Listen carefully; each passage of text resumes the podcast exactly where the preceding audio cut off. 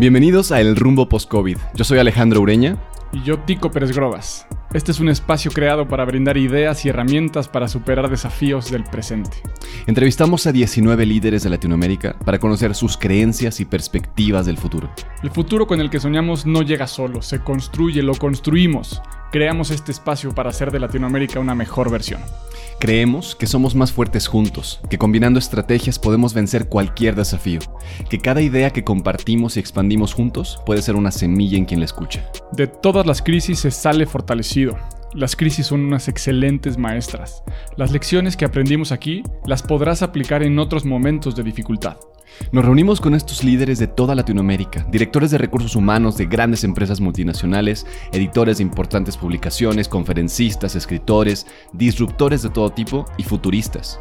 Y lo hicimos para entregarte las mejores perspectivas, las tácticas y estrategias para generar cambios profundos en tus equipos, en tu liderazgo y en tu visión. Acompáñanos a lo largo de estas entrevistas. Comenzamos. Bienvenidos al capítulo 11 de El Rumbo Post-COVID. Hoy entrevistamos a Mónica Kutoleng. Ella es una cazadora de talentos con más de 10 años de experiencia reclutando puestos directivos. Ahora recluta para puestos en Latinoamérica basados en Miami. Es una experta en coaching profesional y desarrolló una metodología propia para ayudar a candidatos a posicionarse poderosamente dentro de cualquier industria. Es una reconocida experta en LinkedIn y es un placer tenerla con nosotros hoy. Comencemos a mí siempre me gusta preguntar cómo lo estás pasando, ¿no? ¿Cómo, es para ti? ¿Es una situación inédita? ¿Cómo te va después de casi tres meses ya de cuarentena? Pues mira, yo la verdad es que en temas de, en temas del encierro, o sea, el, trabajo de home office, estar aquí en mi casa, para mí no es nada nuevo porque ya lo hacía. Lo hice en México durante muchos años, después decidí que ya quería convivir y entonces renté una oficina en Windhoek, pero desde que llegué a, a Miami, otra vez es trabajo 100% de oficina pero creo que el hecho de que te lo hagan obligatorio hace, cambia algo en tu perspectiva y en tu forma de vivirlo, este, que sí, que sí llega a entrar desesperación, un poco de frustración, de qué más puedo hacer, porque al final siempre tienes como esta opción de decirle, bueno, voy a ir a ver un cliente a su oficina, independientemente de que el resto del trabajo lo hago en mi casa, pero hoy, en donde ya nadie te quiere ver y tú no quieres ver a nadie, sí ha cambiado. Y desde la perspectiva pues personal, este, creo que es como un proceso de duelo y, pasando por tantas etapas. Exacto. Que creo que yo ya pasé por todas y ya volví a empezar. Sí, sí, Siento que otra vez estoy en negación, no es cierto, no pasó nada, ya deberíamos de volver a salir, que mejor todos nos contagiemos, ¿qué más da? Ya me tomaré un Tylenol, pero pero también vuelve a entrar el miedo, vuelve a entrar la incertidumbre, vuelve a entrar la aceptación, ¿no? Es, híjole, es un proceso. Me encanta que menciones esta curva, la, curva de, la adaptación. al final también es la curva del trauma, ¿no? Este es un momento de trauma colectivo. Eh, eh, nos afecta a todos. Cada uno es resiliente de formas distintas, pero, pero sí, sin duda eh, concuerdo con eso, ¿no? Justamente hace rato platicaba con mi pareja y era, ya, o sea, necesito salir. Es como, necesito salir, si no salgo me voy a volver loco, ¿no?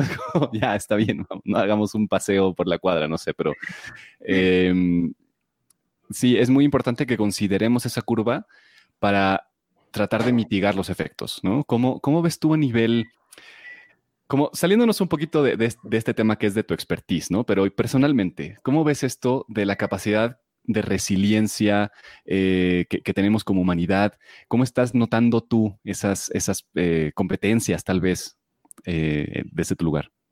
Pues yo creo que este, ha pasado de todo un poco. Hay, eh, ha sacado lo mejor y lo peor de muchos de nosotros. Yo creo que también es por etapas y es válido este, llegar a un punto de frustración y de coraje de decir no y no quiero y me voy a quedar sin hacer nada y estoy resistente, resistente al cambio.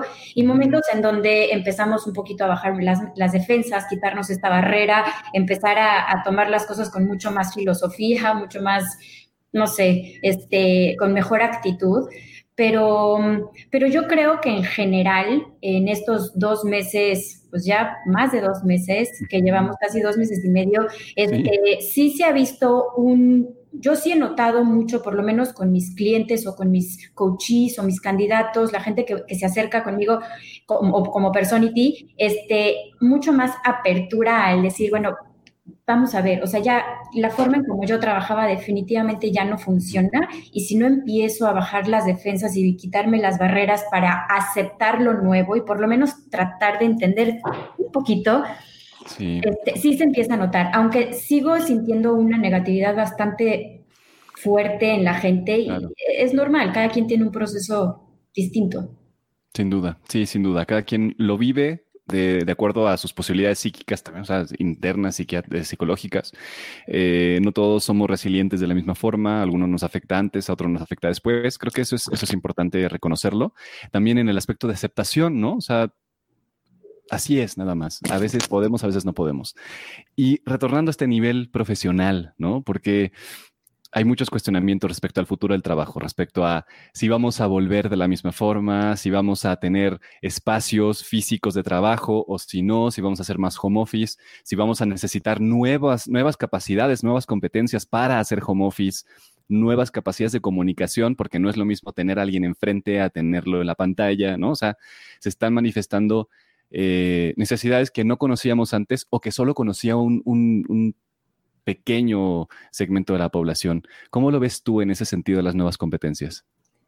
Yo creo que se está poniendo muy interesante, porque e, evidentemente va a, tener que cambiar. O sea, eh, si lo vemos desde años anteriores en México, por ejemplo, con el tema del temblor, ¿no? El, el, temblor del 2017, la forma de trabajar para la gente que tuvo que salir de las oficinas y que tuvo que salir de sus casas, sí hubo cosas que, que nos movieron, pero fue un nicho muy chiquito de la población. Ahorita estamos hablando de a nivel global. Entonces, yo creo que es algo que definitivamente va a ser o sea, va a ser otra cosa.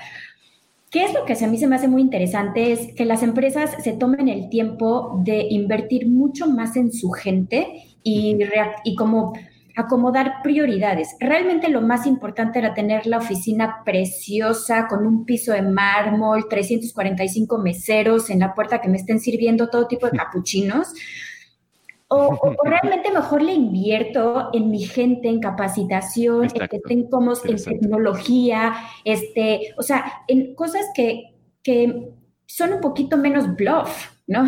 Creo que las empresas necesitamos bajar un poquito este nivel de bluff, de, que la apariencia física, eh, la, eh, este glamour no es lo principal. Y, nuestra gente sí es lo principal y que se sientan cómodos y que tengan la capacidad de trabajar home office y que tengan el apoyo de flex time y que tengan y que mucha, durante muchísimo tiempo las empresas realmente les dio miedo experimentar a ver si les funcionaba o no. En la naturaleza, la naturaleza nos puso un hasta aquí duro de pues no querían experimentar, pues ahora no es pregunta. Se van todos a su casa y a ver cómo le hacen. Y creo que la mayoría de la gente ha visto resultados muy positivos. No sé cómo lo ven ustedes. A mí se me hace muy positivo el resultado de la mayoría de la gente que está en su casa. A mí me encanta hacer home office. Tico, ya nos escuchas, bienvenido. Ya, por fin, una disculpa, tuve un problema técnico, pero, pero encantado de unirme a la, a la conversación. Eh, con dos temas por aquí. Uno es sí, definitivamente estamos eh, recogiendo información de que este esquema de home office está siendo muy, muy atractivo. Ha sido una revolución, en efecto, para empleadores y para los colaboradores. Eh, también hay un reto ahí interesante en términos de rentabilidad o de resultados, de eficiencia, de productividad, en donde estamos viendo que se va jugando de diferente manera y hay una correlación en la forma de que tenían la cultura organizacional y la manera en que los líderes están pudiendo migrar y aceptar esto, ¿no? Que pasaron de un esquema de mucho control, algunos, de mucho seguimiento presencial, de mucha eh, micromanagement, en donde hoy tienen que mutar ese control por confianza, por asumir que no necesitamos vernos para que cada quien haga lo que tenga que hacer, no solamente pensando en su comodidad, sino en el resultado del equipo.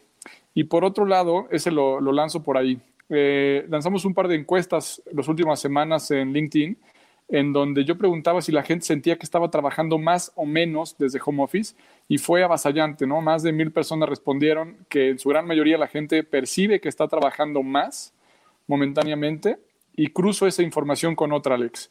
En la otra encuesta que hicimos en donde preguntábamos qué pediría la gente a las empresas en términos de em, como equilibrio, balance, vida personal, o le pediría que lo cuidaran más en aspecto físico o más en el aspecto emocional o más desarrollo profesional.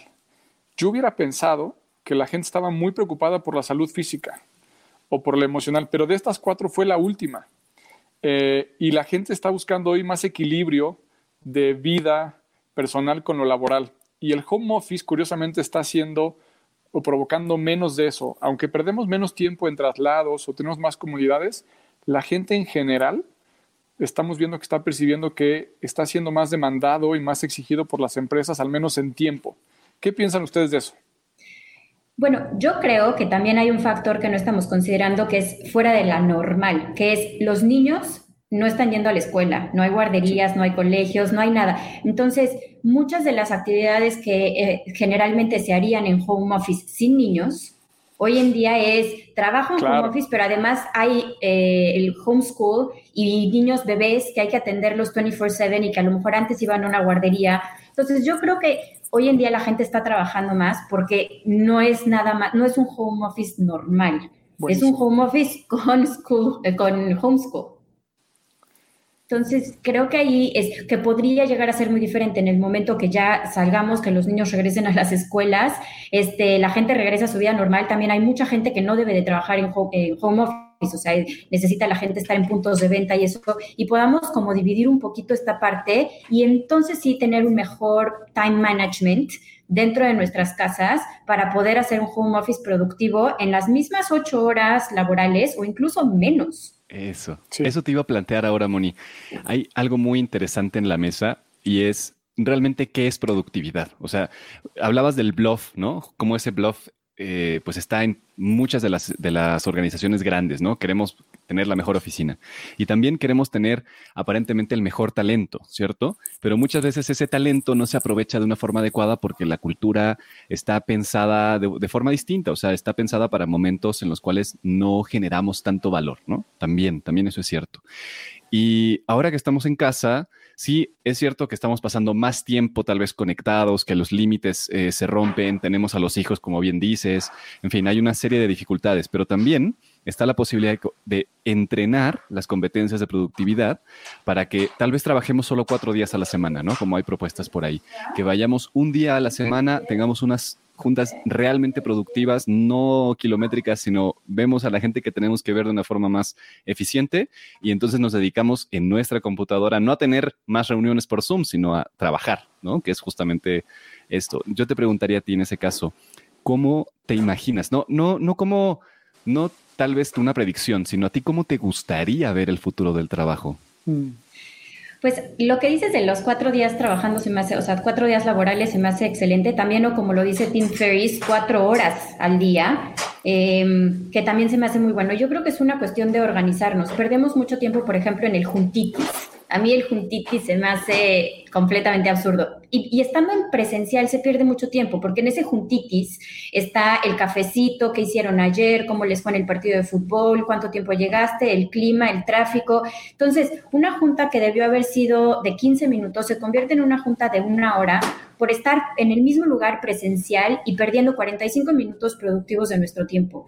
Si realmente agendamos una sesión de 15 minutos, y es más, que esté contabilizado y se apague el reloj de Zoom a los 15 minutos y se, a lo mejor se manda una agenda previa de una persona que pueda tener las, este, capacidades y estas competencias de resumir, de ser muy sintético y muy puntual, bueno, se van a tratar estos cuatro temas, punto número uno, punto número dos, punto número tres, punto número cuatro. Y yo creo que la gente, este, cuando, cuando estamos entrevistando, son de las cosas que se nos olvida fijarnos. Nos fijamos eh, si tiene este, esta super presencia en la industria automotriz y entonces muchísimos años están, no sé, cosas que, que vuelven a ser parte del bluff, que son necesarias para muchísimas, por supuesto, y sobre todo en posiciones de C-level positions, ¿no? Las altas ejecutivas, pero ¿qué tanto nos preocupamos por saber si es una persona que sabe este, delegar, que sabe, que le gusta el micromanagement o no, este, qué tanto sabemos que es muy puntual, hasta en la forma de hablar.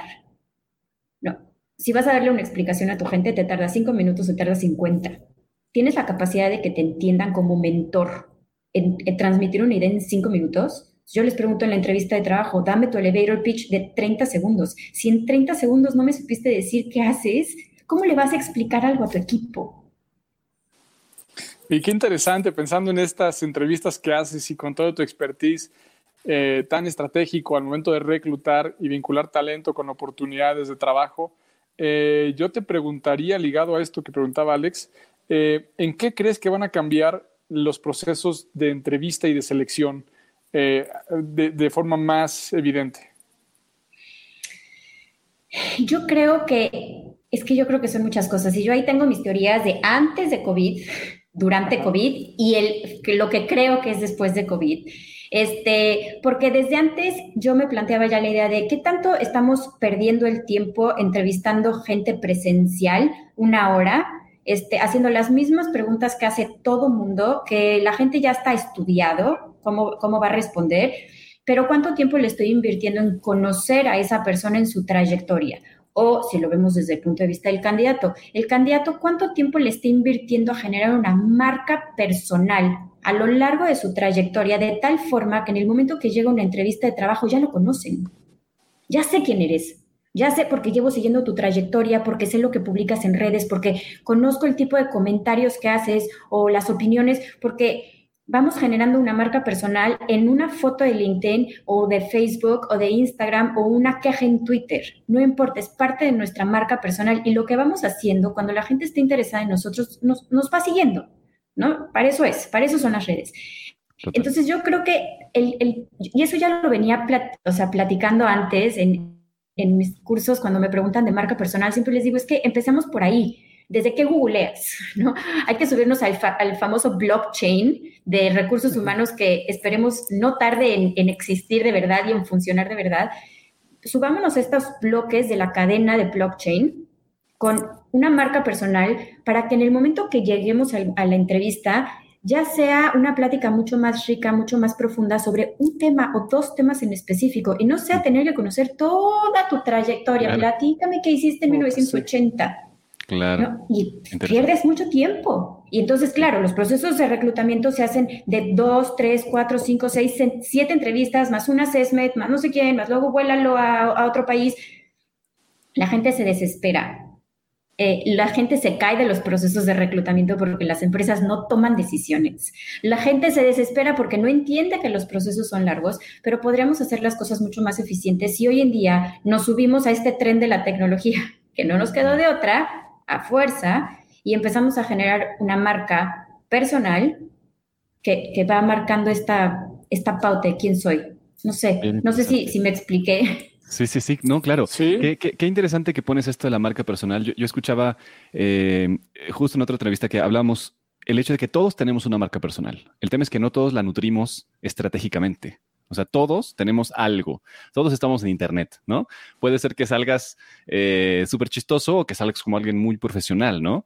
Y, y, eso va a depender de la estrategia que tú tienes. En ese sentido, hoy que todo ha cambiado, ¿no? Que las cosas son muy distintas eh, y que vienen muchos meses difíciles, ¿no? O, de tener que trabajar muy duro para poder colocarte, que el mercado laboral va a estar muy competido porque tal vez en algunos sectores hay menos, eh, hay menos vacantes, en otros habrá más, no sé, pero hay, va a haber mucha competencia, muchas necesidades, ¿no?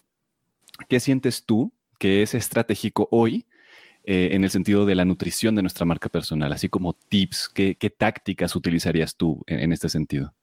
Yo creo que lo primero es que hay que definir qué es lo que quieres que la gente sepa de ti. Eh, la gente normalmente no sabe qué quiere vender. Entonces, incluso cuando llegan conmigo desde el punto de vista de coaching, de no tengo ni idea, oye, pero ¿a qué te has dedicado? Pues banca, toda la vida banca. Bueno, y, la gente afuera, vamos a ponerlo desde, desde el punto muy sencillo. ¿Tus amigos y tus familiares saben a qué te dedicas? No. ¿Por qué? Porque jamás he hablado de eso en una comida familiar. ¿Por qué?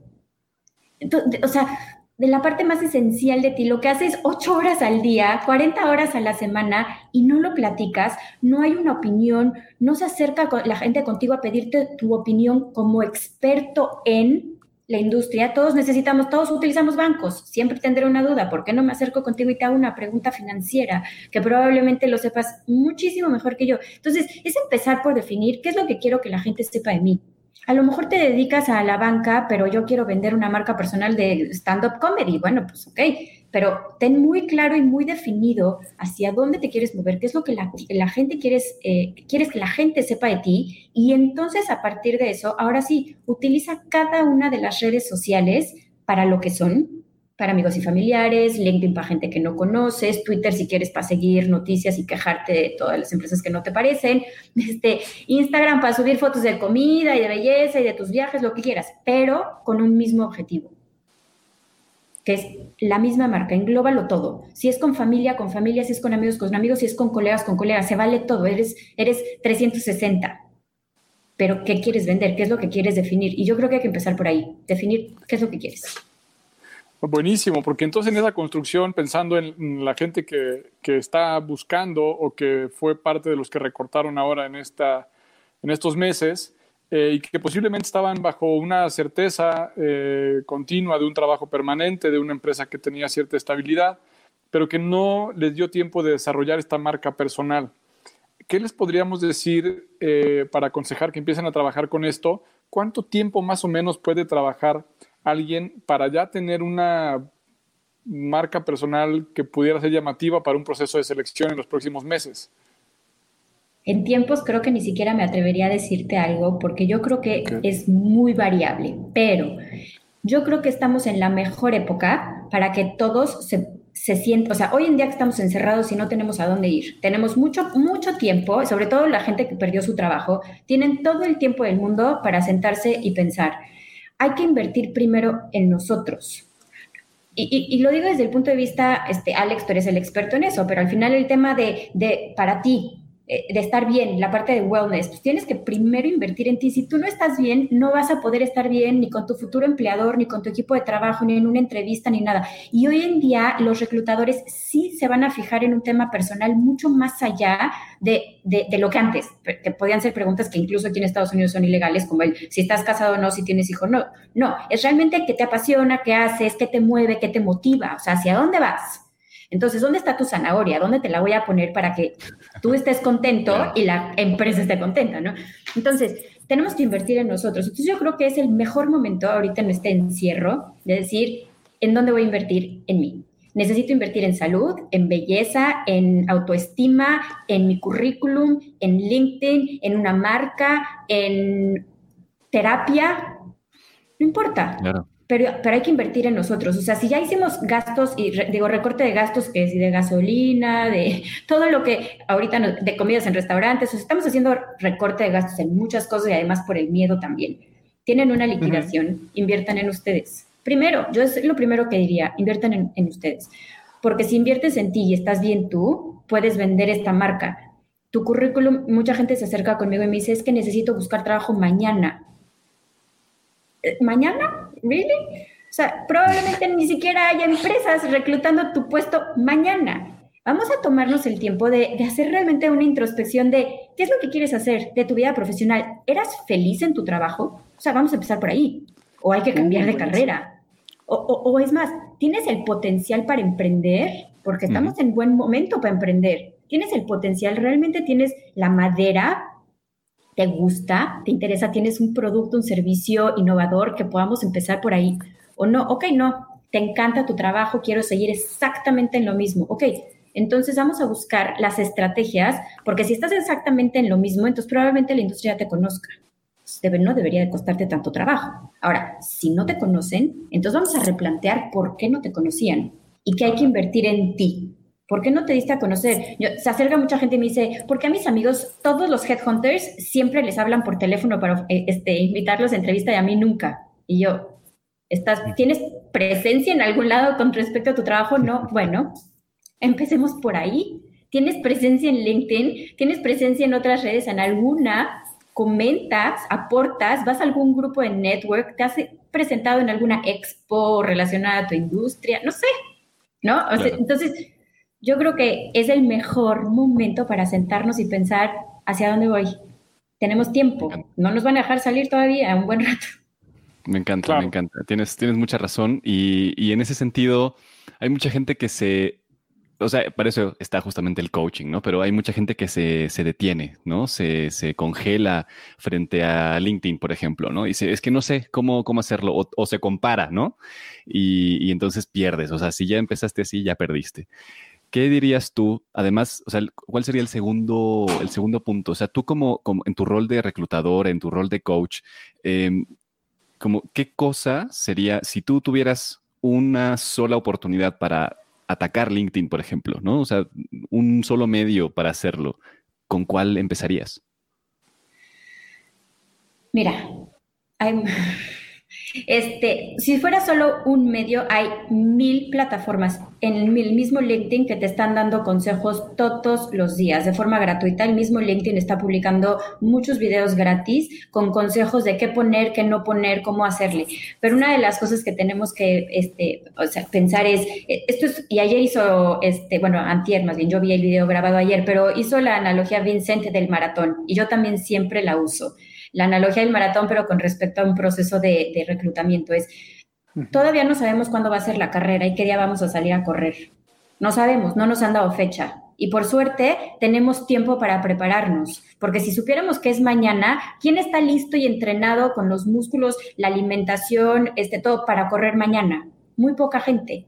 Entonces, ahorita nos, da oportunidad. Y LinkedIn hoy en día es la plataforma que nos permite tener esta preparación y este entrenamiento de una forma mucho más amigable, con un alcance mucho mayor, eh, para, para que el día que nos digan, ahora sí, arranca carrera, que es el, ya hay vacantes, ¿no? empiecen a aplicar. Ahora sí, ¿hacia dónde vas? Entonces yo creo que LinkedIn, lo primero que tenemos que considerar es que LinkedIn no es una base de datos, punto número uno, no es una base de datos. No es una plataforma de base de datos, porque si la gente lo utiliza para eso, ya perdió. Para eso estás este, OCC, Boomerang, es Zona Jobs, hay miles. Y es más, las mismas de nuestras empresas. Suban su currículum y punto.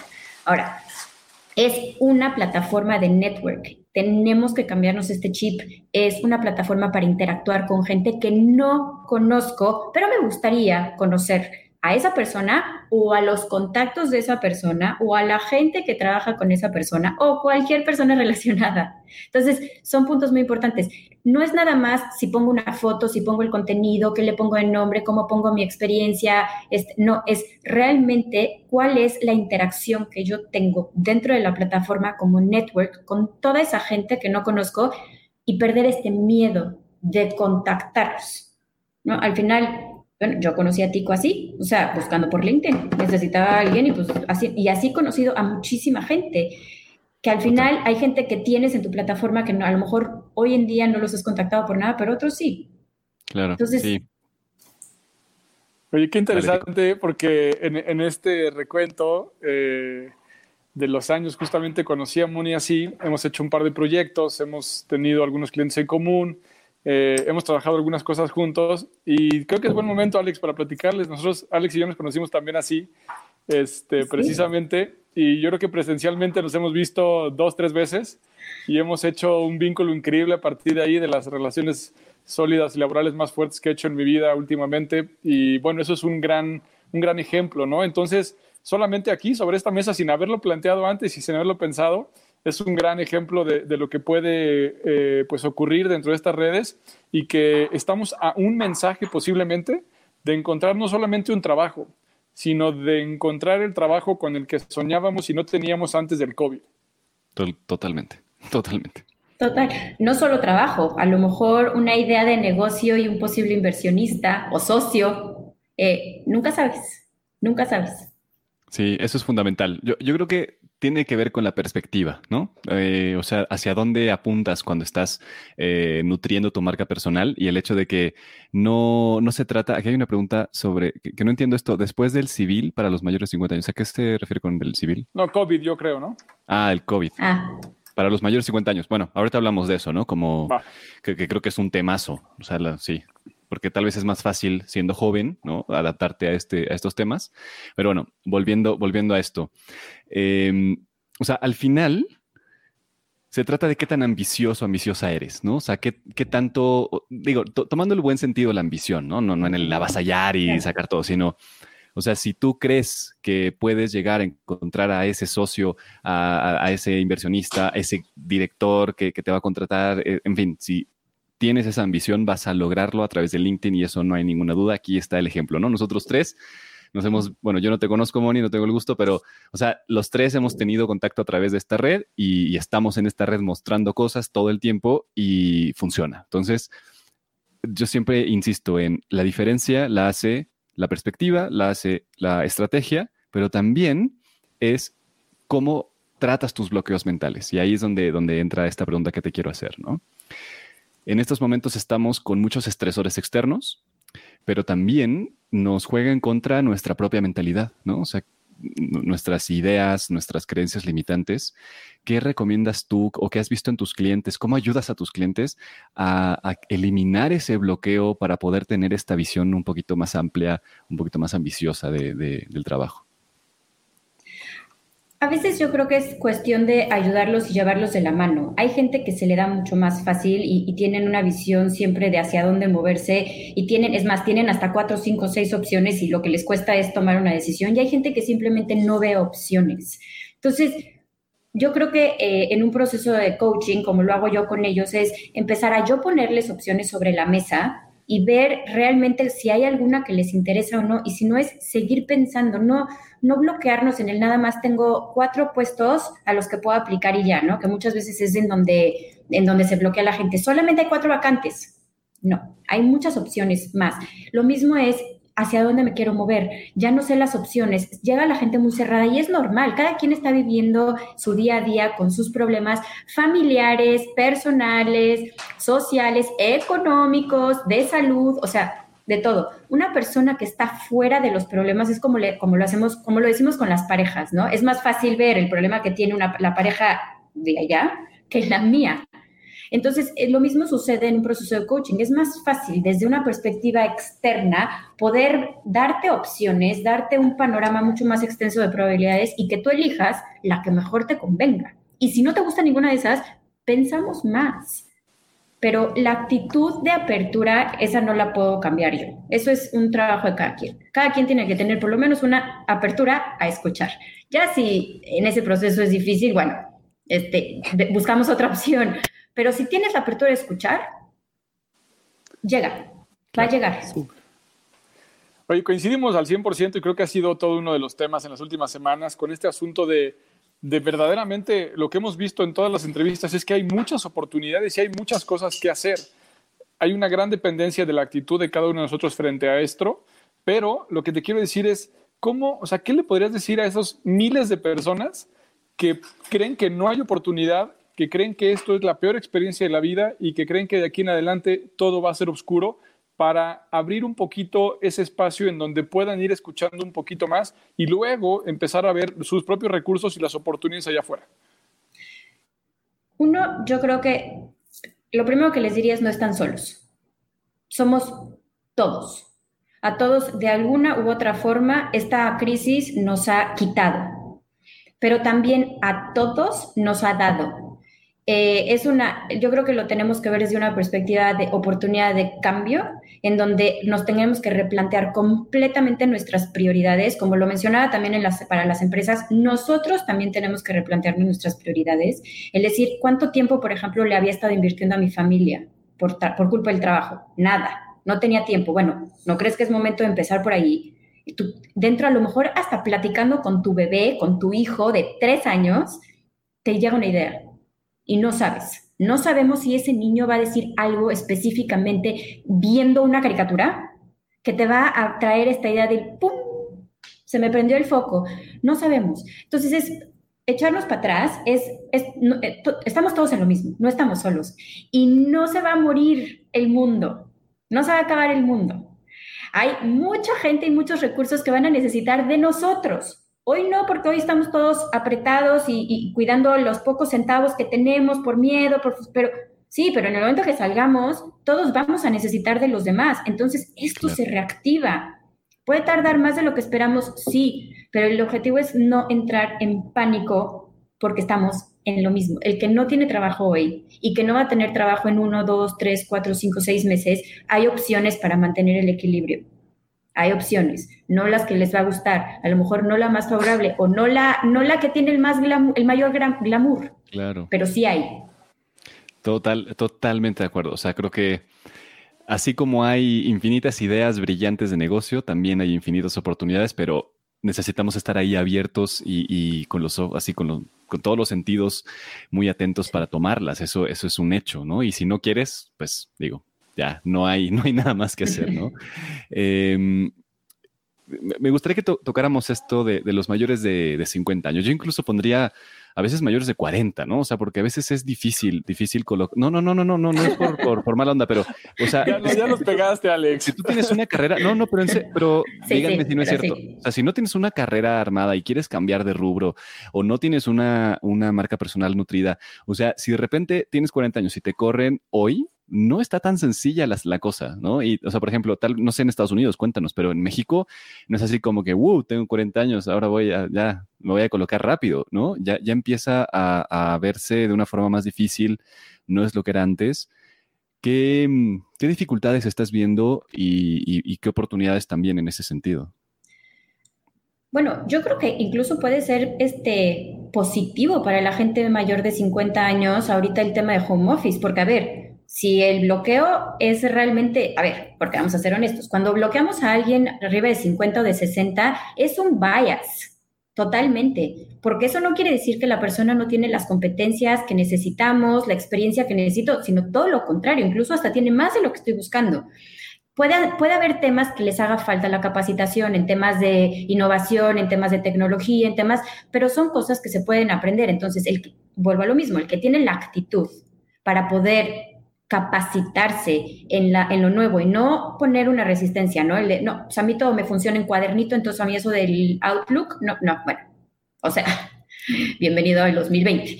Este, pero si tienes la, la, actitud para estar en innovación, pues estar en tu casa a mí no me importa, yo no te veo. Atrás de un teléfono, atrás de un internet, a mí me da exactamente lo mismo si tienes 10 años, 20, 50, 60, 80.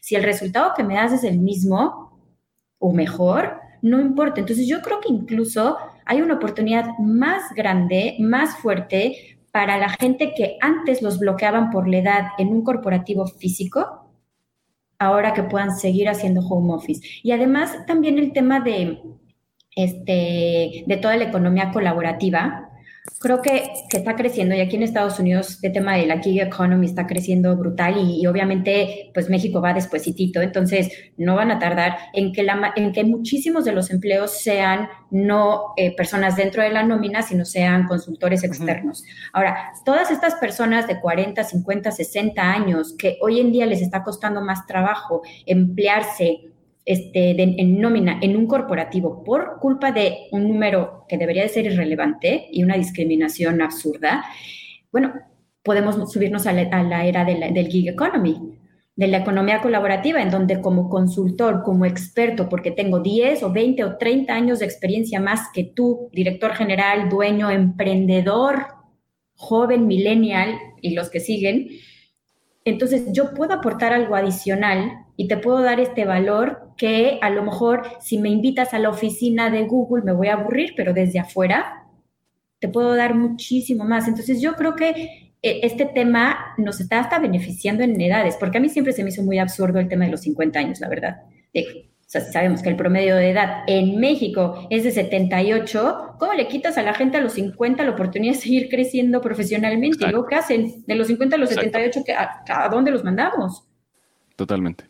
Sí, eh, una idea nada más aquí para, agregar y ya, después le, sigue nada más. Y es que eh, agregar el hecho de que ahora vamos a vivir más todavía, ¿no? O sea, cada año, a pesar del COVID, eh, nuestra expectativa de vida está aumentando exponencialmente. O sea, vamos a llegar a vivir 120 años en nuestra generación, ¿no? O sea, todo está encaminado hacia ahí.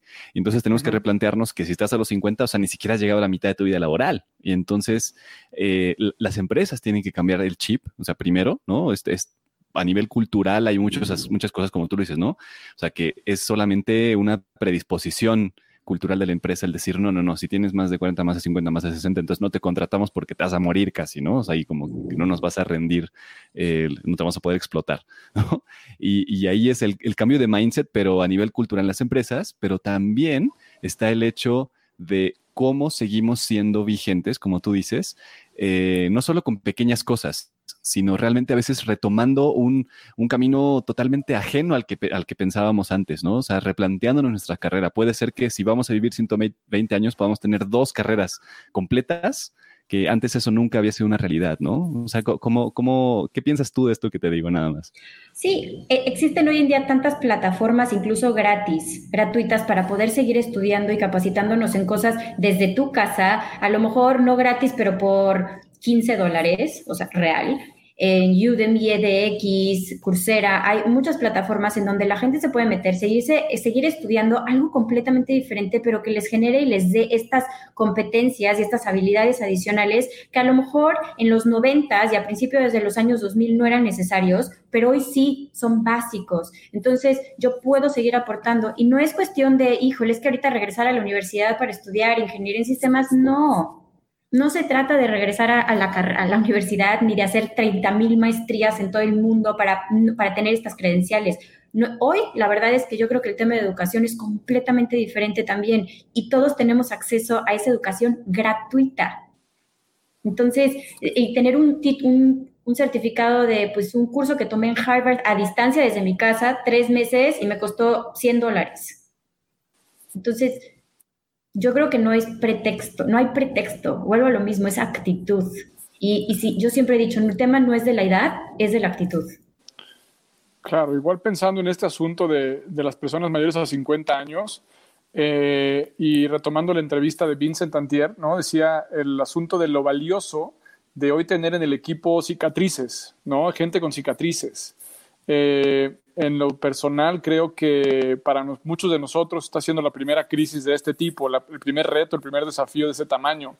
Pero hablando con mis mentores, con mis coaches, es como hay una, una tranquilidad desde marzo, desde abril, que me decían como una perspectiva de largo plazo. Cuando nosotros pues la veíamos de esto se está cayendo, está derrumbando, y la perspectiva, la madurez, la experiencia te da otro tipo de óptica para tu negocio del tamaño que sea y pensando en este tipo de nuevas relaciones laborales, creo que va a ser súper valioso y se van a abrir muchas oportunidades. Coincido contigo, Moni, en este sentido. Creo que también ligando esto a la apertura que deben tener las empresas para romper esos paradigmas de los mayores de 45, 40, que algunas veces, Moni, nos piden los clientes, ¿no? O nos piden que sea hombre o mujer, que dices, ¿qué, qué importancia tiene la edad o el género o el sexo en diferentes eh, requisitos que piden, pero hoy es el, momento adecuado para que seamos nosotros, para que seamos muchos quienes ya no podamos aceptar un requisito como eso, incluso de nuestros clientes, en donde podamos eh, también invitar a las empresas a que se abran un poco, sean más flexibles, eh, entiendan que hoy es una oportunidad de hacer las cosas como nunca antes, pero también ser recíprocos con, con las personas de, de 50 años o más en donde deben trabajar muchísimo con la idea de que si esto me sirvió durante 30 años de, experiencia profesional, ese ya no es un argumento suficiente. Ahora tenemos que combinar la experiencia con un nuevo conocimiento para adaptarlo a la realidad. Y en ese sentido, pues como bien dicen, la actitud es una y la otra la apertura, el aprendizaje y la agilidad para transformarse. Claro, y ahora que mencionas lo de la, plática de Vincent, también que mencionaban que es una buena era para, para que los jóvenes empiecen a emprender nuevos negocios, también se me hace una extraordinaria oportunidad para que todos estos jóvenes este, que a lo mejor tienen dos, tres, cinco años de experiencia laboral, pero grandes ideas y un extraordinario potencial de crear y de innovar, se puedan unir con esta gente que tiene 50, 55, 60, 65 años, que, les, que les ayuden a tener este balance, porque son los que van a poderles dar una perspectiva muy diferente y, como dices, mantener también este equilibrio de gente que ya tiene cicatrices con los nuevos, pero combinando estas dos cosas, el que, el que tuvo cicatrices de los 80s y de los 90s con estos nuevos que tienen una agilidad distinta, ¿no? Nuevas competencias. Totalmente. Sí. A mí me gustaría como girar, creo que, creo que está claro, ¿no? los tips. Eh, y ir un poquito más hacia el futuro, pero a nivel general, ¿no? ¿Cómo, cómo sientes que, van a cambiar los procesos de reclutamiento eh, considerando la distancia? Por ejemplo, no sé, he escuchado así por ponerte un tema eh, extraño, ¿no? El, el poner a al candidato en otro país, por ejemplo, con unas gafas de realidad virtual, en un contexto eh, en el que se le pone a prueba una competencia específica de liderazgo, una competencia técnica muy específica, y entonces tienes este traje que, percibe el, movimiento y entonces puedes realmente evaluar si lo hace, si no lo hace, si sabe, si no sabe, si da la respuesta correcta o no. O sea, ese es un, escenario. ¿Qué otras cosas ves tú que, vamos a, empezar a ver tal vez pronto, tal vez en 5 o 10 años en el reclutamiento mundial? Pues esa de la realidad virtual es la que a mí se me hace más interesante, pero creo que implica todavía una inversión, eh, una inversión este, agresiva para algunas empresas, que unas lo podrán hacer, otras todavía no están listas. Pero también hay muchas plataformas que he visto este, nuevas, lo que pasa es que también van a tener que adaptarse un poco al mercado ahorita, este, de pre, entrevistas pregrabadas en donde ponen a interactuar a la gente ya en videos, en donde no hay gente eh, eh, en, en, o sea, en, tiempo real, pero son pregrabadas. De alguna forma, los algoritmos y toda esta, todas estas, toda esta tecnología tienen la capacidad de hacer los filtros, las preguntas adecuadas para poder hacer filtros masivos, no solamente en tu ciudad o en tu país, sino, como bien dices, a nivel global. Si yo necesito una persona especializada en esto y mientras hable español, me da igual de dónde venga y si habla inglés y tiene la capacidad de aprender español, también me da igual de dónde venga. Y, hay muchas plataformas. Entonces yo creo que estas, este, este, digo, hay muchísimas empresas que ahorita se están dedicando a eso y que yo creo que todavía les falta perfeccionar sus, sus, sistemas para que sea muy efectivo, eh, los algoritmos funcionen bien y que además no tengan costos tan elevados. Pero yo creo que va a ser una forma muy fácil de, poder empezar a, no nada más a, lo mejor entrevistar a 100 personas para un proceso, sino poder incluso llevarlo a, llevarlo a mil, dos mil, y en la misma cantidad de tiempo o más rápido. Exacto. Darle oportunidad a más gente. Interesante, eso está padrísimo. Bueno, aquí hay unos comentarios más largos. Eh, hay uno muy interesante respecto al promedio de, pico. Bueno, es, estoy como regresando ¿no? a este tema de, la antigüedad. El promedio de pico salarial en Estados Unidos que se da entre los 55 y los 70 años y es contrario a México, ¿no? O sea, en México no se aprecia tanto como en Estados Unidos, tal vez es esto que decíamos, ¿no? Pero bueno, ese es, un tema. Y por acá, eh, Tlaca dice que hoy todas las empresas como estrategia de negocio tendrán que evaluar si ese futuro líder o actual candidato tiene autogestión y la capacidad de dar resultados a distancia. Y creo que es algo muy real, ¿no? Es algo muy, muy importante. Em, háblanos de esas nuevas competencias, ¿no? ¿Qué, es lo que ves tú como reclutadora de esas nuevas competencias? Pues mira, de entrada, hace un, hace un par de semanas en una entrevista, este, una persona este, nos, nos, nos preguntó, una persona de recursos humanos, ¿cómo debería de cambiar la evaluación de desempeño de nuestros empleados ahora que todo el mundo está trabajando en su casa? Porque evidentemente los, los KPIs que, teníamos considerados ya ni siquiera se pueden aplicar porque aparte son inútiles, ¿no? Entre la puntualidad y que no sirven para nada ahorita. Entonces es, tenemos que replantear eso. Y una de las cosas que justamente se nos hizo muy importante e interesante recalcar es la capacidad que tiene una persona de llevar el liderazgo a distancia, de seguir teniendo la confianza en su equipo, de seguir haciendo este mentoring y este coaching a distancia sin la limitante del teléfono, porque aquí se ven perfecto y se ha notado muy bien quiénes lo han podido desarrollar y a quienes les ha costado más trabajo. Desde, es que cada vez que tengo, quiero hablar con alguien, tengo que casi, casi que pedir cita porque está en 30 mil llamadas en el teléfono, bueno, entonces, ¿cómo podemos hacer más eficiente? ¿Cuánta gente tienes a tu cargo? Podemos hacer una plataforma. Existen millones de plataformas en donde, al estilo Facebook, podemos estar compartiendo información en, en momento no, más rápido. Entonces, yo creo que es ¿Cuál es la capacidad? Una de las, de las, de las competencias que vamos a estar evaluando es la capacidad de adaptación este, a distancia, pero con, la, con, con, el tema del liderazgo. ¿Cómo puedo seguir siendo un líder que no está visible? No sé, e, es, no, no, sabría ni siquiera cuál es la palabra, yo creo que le deberíamos inventar una palabra después a esa competencia, porque tiene que tener algo diferente, no puede ser liderazgo, hashtag algo, no, la verdad no se me ocurre, pero lo voy a pensar, pero sí tenemos que pensar en, porque el liderazgo, o sea, hemos hablado siempre de la palabra liderazgo y es tan amplia que a mí no me, no me gusta la palabra, la verdad, porque es muy amplia, líder en qué, o sea, puede ser líder tecnológico, líder intelectual, líder social, líder. Sí, sí. Esto tiene que ser un liderazgo distinto, una capacidad de, ser un líder mentor a distancia y que generes empatía, confianza, ¿no? Eh, yo creo que eso es un tema este, de las cosas más importantes, este, que hoy en día nos vamos a tener que fijar en un proceso de reclutamiento. Seguramente. Y pensando en eso, Moni, ¿qué crees que, que podamos ir incorporando? Hemos hablado de que esto está siendo un, un gran, una gran cámara de GESEL, una gran cámara de GESEL en la que estamos pudiendo observar a los candidatos, a los colaboradores, a los líderes.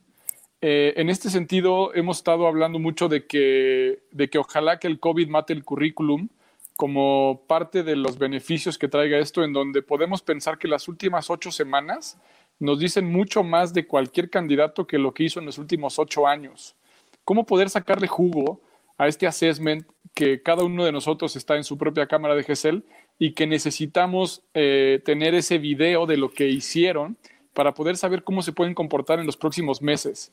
¿Qué preguntarías, qué estudiarías, qué evaluarías de los candidatos acerca de cómo vivieron su cuarentena?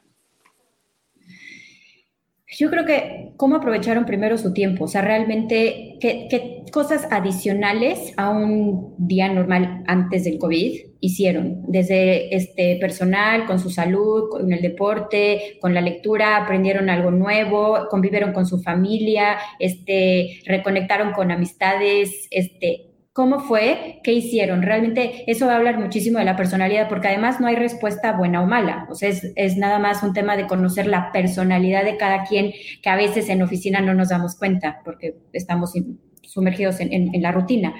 Entonces, es una persona que conectó con amigos que no había visto desde hace 20 años, o es una persona que se enfocó en leer sobre ciertos temas específicos, podemos ver dónde está su motivación. Eh, es una persona que nunca se había planteado el tema de hacer ejercicio y ahora lo hizo por primera vez, o le subió de nivel, o se cuidó en la alimentación, o se puso a estudiar con sus hijos. Ah, ya sabe lo que se ve en primero de primaria, ¿no? O sea, es, importante saber hasta dónde se involucraron o se quedaron tirados en el sillón, lamentándose de la crisis, este, latigazos porque nos va a cargar a todos el payaso y no sabemos qué vamos a hacer mañana, nos vamos a quedar sin comer, cómo le voy a hacer con el, ¿no? O sea, no, no hay nada que hacer. Entonces, yo creo que el que nos platiquen sí nos va a dejar mucho y como dices, eliminar el currículum. Yo preferiría fijarme mil veces en lo que hicieron ahorita que lo que hicieron antes. Ya me da igual. Totalmente. Alex, tienes chamba, tienes chamba donde, donde busques después de, haberle enseñado a tu hijo a leer, este, una gran chamba. Tienes un maestro enfrente increíble, Moni. Sí, sí, sí, no, tremendo, tremendo.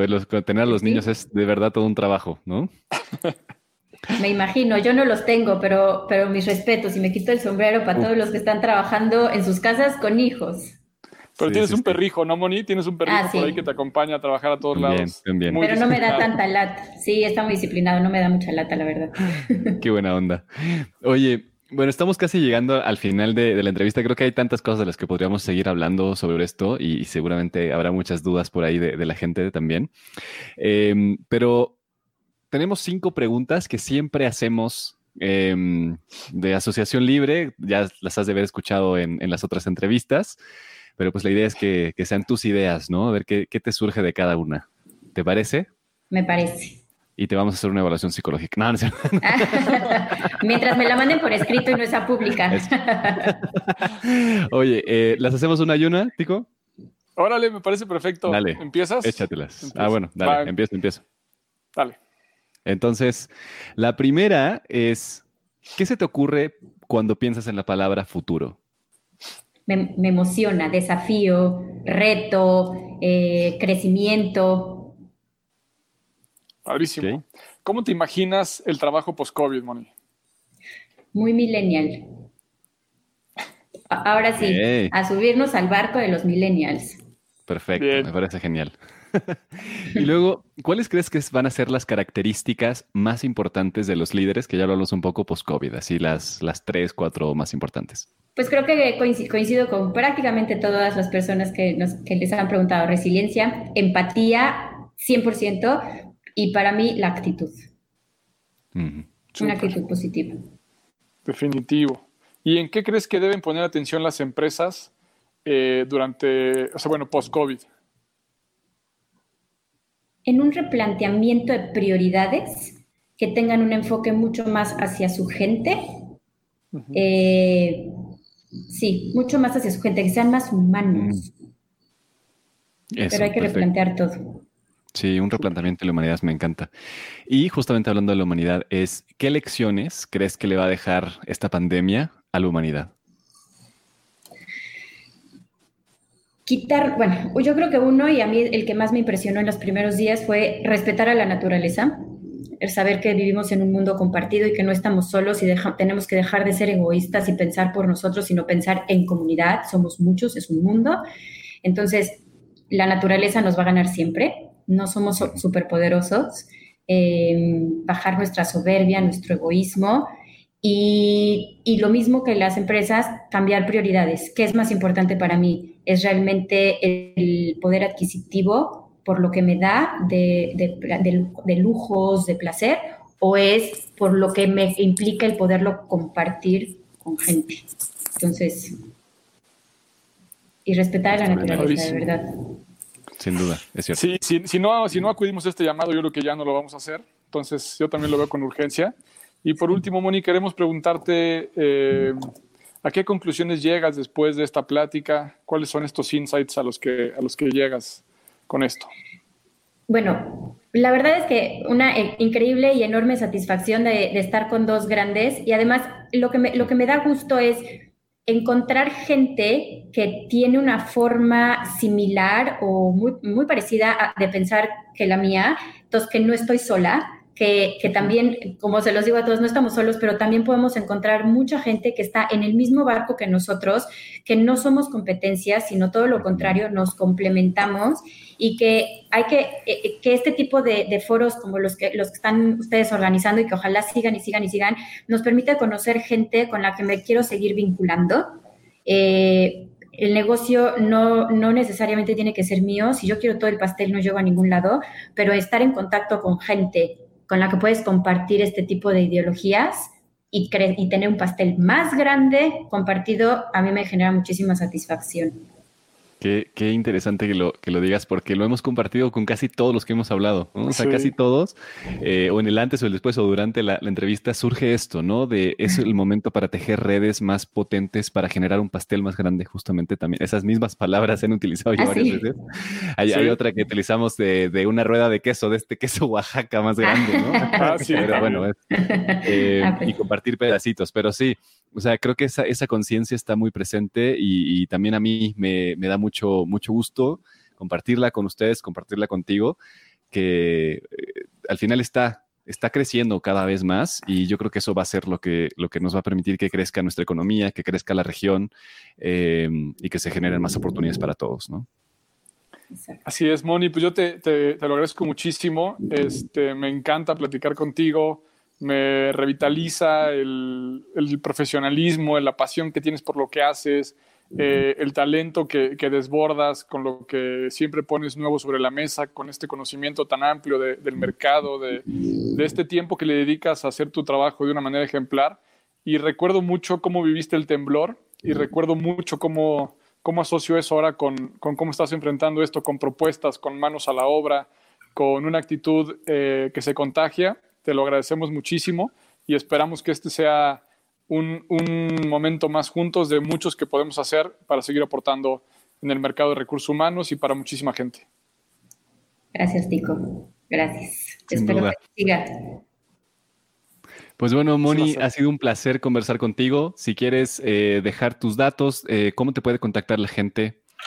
Eh, a través de mi página personity.com eh, ahí realmente pueden ver todo. Ahí está el mail, el teléfono. Eh, ahí pueden agendar incluso sesiones gratuitas, este, para dudas, lo que necesiten. Ahí está, ahí está todo. Y en cualquier red social, Personity, todas las redes sociales. Excelente. Pues ahí, ahí tienen. Ha sido un verdadero placer conversar contigo. Ojalá, como dice Tico, que podamos eh, seguir conversando, seguir en contacto. Pues nos vemos pronto. Que, que estés muy, muy bien. Un abrazo digital a distancia. Así es. Adiós. Y, bueno, gracias a todos los que estuvieron por ahí mandando mensajes, preguntas, respondemos todas y esperamos que para los siguientes podamos ir leyendo sus preguntas para hacérselas a nuestro invitado. El próximo martes tenemos un invitado español ahora, Tony Jimeno, eh, es la primera persona que viene al programa desde allá. Entonces, por aquí estaremos con muchísimo gusto. Saludos a todos. Así es, nos vemos. Gracias, Moni. Adiós, adiós, gracias. Chao.